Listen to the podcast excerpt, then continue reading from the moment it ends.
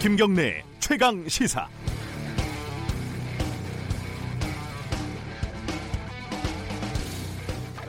두 달이 넘게 무단 결석했던 학생이 있습니다. 학교에 안 나오고 이상한 춤이나 추고 다니는 이 학생이 밖으로 뱅뱅 돌다가 이제 세상 구경을 다 한 것 같습니다. 아, 마땅히 갈 데도 없었겠죠. 다시 수업에 들어오겠다고 하네요. 근데 학생이 학교에 오는데 자꾸 도, 조건을 달아요. 처음에는 뭐 교장을 1대1로 만나겠다 이렇게 우기더니 교칙을 바꾸는 거는 자기의 허락을 받아야 한다. 이런 약속을 하라고 으름장을 놓습니다. 하지만 진짜 속마음은 사고 친 거 징계를 받기 싫은 거라는 말도 있어요. 이게 참 난감합니다. 학교 물건 부수고 다른 학생 괴롭히고 이런 건 이미 형사 사건이라 경찰이 수사하고 있어서 학교가 어쩔 수가 없습니다. 더 황당한 건 다른 학생들 이미 두 달 동안 진도 나간 수업을 처음부터 다시 하자고 하는 겁니다. 그게 교육 정신이라고 오히려 큰 소리를 칩니다. 그리고 등교를 하면은 반장은 자기가 하겠다네요. 아, 그런데 이 학교가요 학생을 퇴학시킬 권한이 없습니다.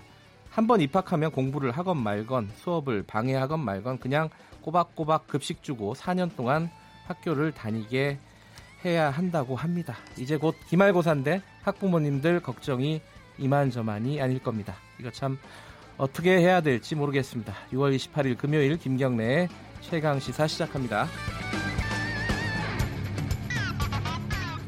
네, 김경래 최강 시사는 유튜브 라이브로도 함께 하실 수 있습니다. 아, 문자 참여 가능하고요. 샵 9730으로 보내주시면은 짧은 문자 50원, 긴 문자 100원 들어갑니다. 스마트폰 애플리케이션 콩 이용하시면 무료로 보내주실 수 있고요.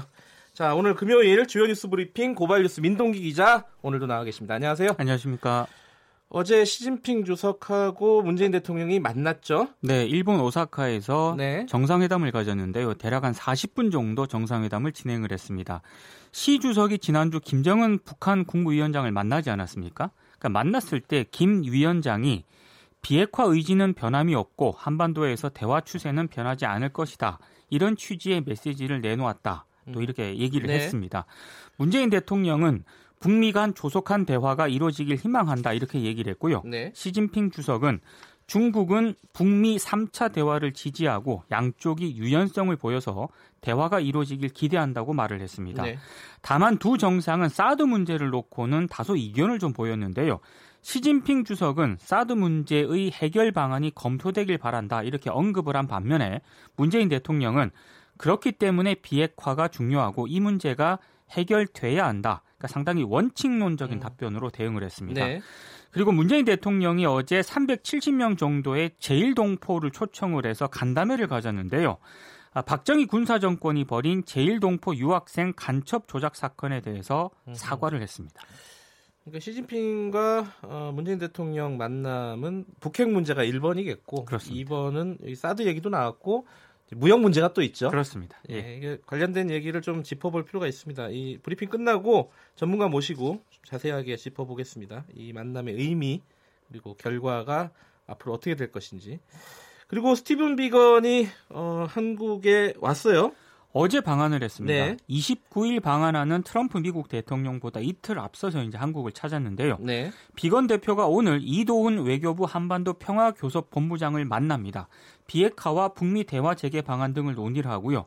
그리고 오후에는 김현철 통일부 장관도 만날 예정인데 남북 관계와 대북 식량 지원 상황을 공유할 것으로 예상이 되고 있습니다. 네. 일각에서는 비건 대표가 이번 방안을 계기로 북한과 판문점 등에서 실무 접촉을 시도하지 않겠느냐 뭐 이런 관측을 하고 있는데요. 근데 정부 당국자들의 말을 종합을 하면 실현 가능성이 현재로서는 굉장히 낮아 보입니다. 네, 그 비건의 어, 동선이 서울이다. 그렇습니다. 아, 서울 예. 밖으로 안 나간다 이런 얘기도 있고요.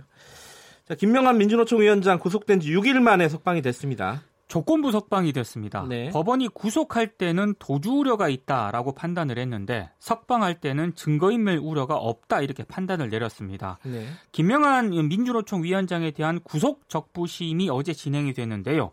보증금 1억을 납입하는 조건으로 석방한다고 밝혔습니다. 이 네. 구속 적부심은 구속된 피의자가 구속 결정이 합당한지 다시 판단해 달라 이렇게 요구하는 그런 절차입니다. 네. 아, 김 위원장은 석방 직후에 비정규직 노동자들이 정규직화되는 날까지 민주노총은 흔들림 없이 사회적인 책무와 업무를 다하겠다 이런 입장을 밝혔는데요.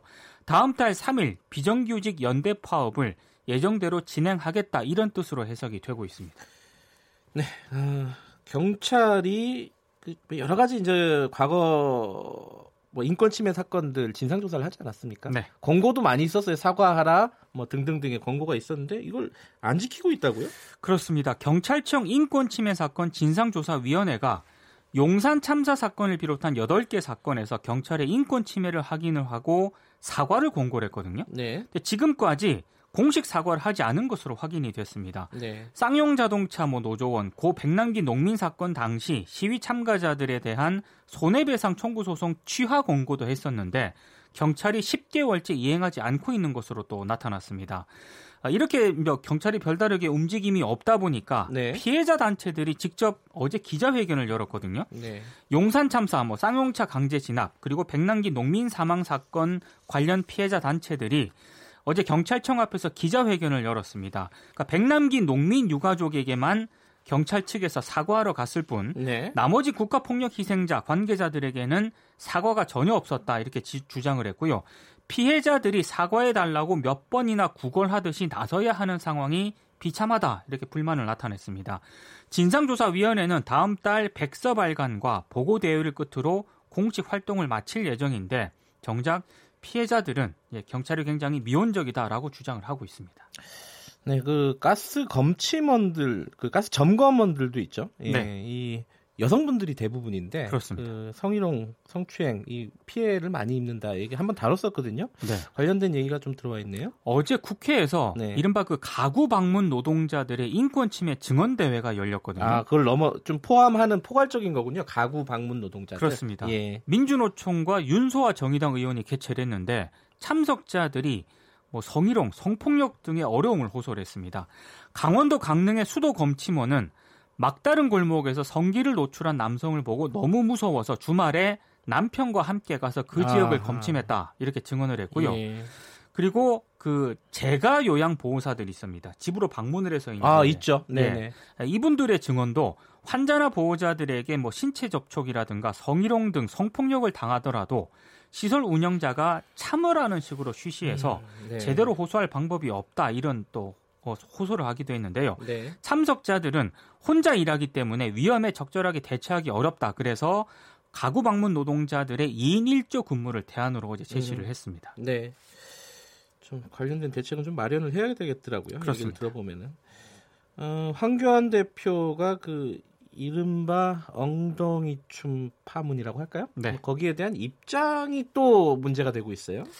어, 언론이 좌파에 장악돼 있다 이렇게 언론 탓을 하고 나섰습니다. 어제 그 국회에서 열린 당 대외협력위원회 임명장 수여식에서 이같이 얘기를 했는데요. 네.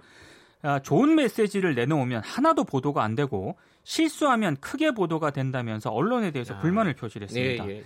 아, 국민들에게 좋지 못하게 비칠 수 있는 모습들이 많이 노출이 되고 잘하고 있는 것들은 전혀 보도가 안 되는 측면이 있다 이렇게 얘기를 음, 했는데요. 네, 네. 자, 그래서 오늘 동아일보하고 중앙일보를 좀 봤는데 엉덩이 춤을 비판하는 사설을 실었더라고요. 아, 저도 하나 중앙일보 건 한번 읽어봤어요. 예. 어, 사설 제목이 중앙일보는 이렇습니다. 자유한국당 지금 바지 내리고 엉덩이 춤이나 출 때인가 이렇게 사설 제목이던데 동아일보하고 중앙일보는 대표적인 한국의 보수 신문이거든요. 네. 예, 황교안 대표 주장이 조금 어폐가 있는 것 같습니다. 근데 맞는 얘기일 수도 있어요. 왜냐면은 너무 오른쪽에 가 있으면 모조리 다 세상이 좌파일 수도 있으니까. 네. 자, 오늘 여기까지만 듣죠. 고맙습니다. 고맙습니다. 일주일간 고생하셨습니다. 고발뉴스 민동기 기자였고요. 김경래 최강 시사 듣고 계신 지금 시각은 7시 34분입니다.